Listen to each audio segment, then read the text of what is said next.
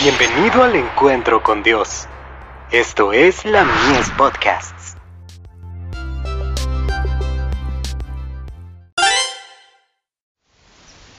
Cada día con Dios. El soldado cristiano. Vestidos de toda la armadura de Dios, para que podáis estar firmes contra las acechanzas del diablo. Efesios 6, verso 11.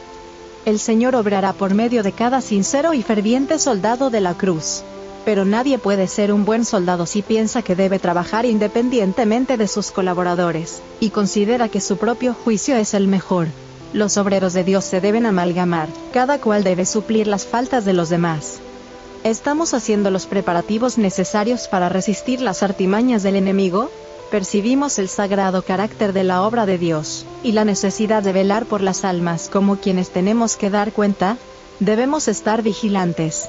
Y esto, conociendo el tiempo, que es ya hora de levantarnos del sueño, porque ahora está más cerca de nosotros nuestra salvación que cuando creímos.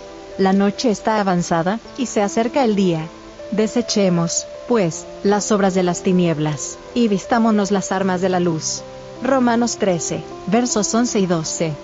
¿Estamos aprendiendo a renunciar a nuestros propios deseos? ¿O consultamos tanto al yo que al trabajar con nuestros hermanos consideramos que nuestro propio juicio es el mejor? Dios no quiera que permitamos que la suficiencia propia impida que recibamos las bendiciones que Dios concede al manso y al humilde.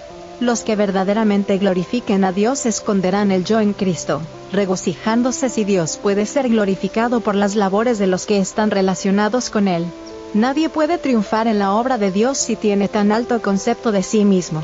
A medida que pasa el tiempo, su sentimiento de superioridad crecerá, y pronto llegará a la conclusión de que no debe colaborar con sus hermanos. Alejemos de nosotros todo sentimiento de exaltación propia.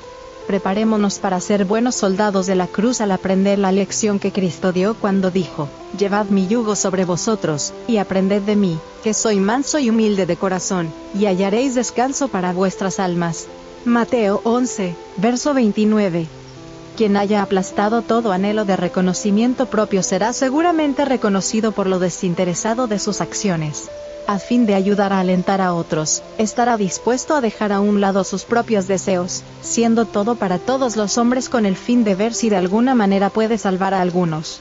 Tal hombre será un noble dirigente del ejército de Cristo. Carta 67, del 26 de abril de 1900, dirigida al pastor S. N. Haskell y señora, que estaban empeñados en obra evangélica en las ciudades.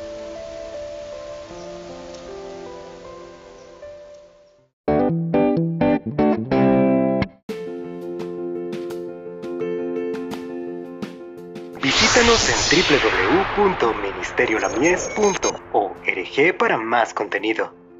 Dios te bendiga.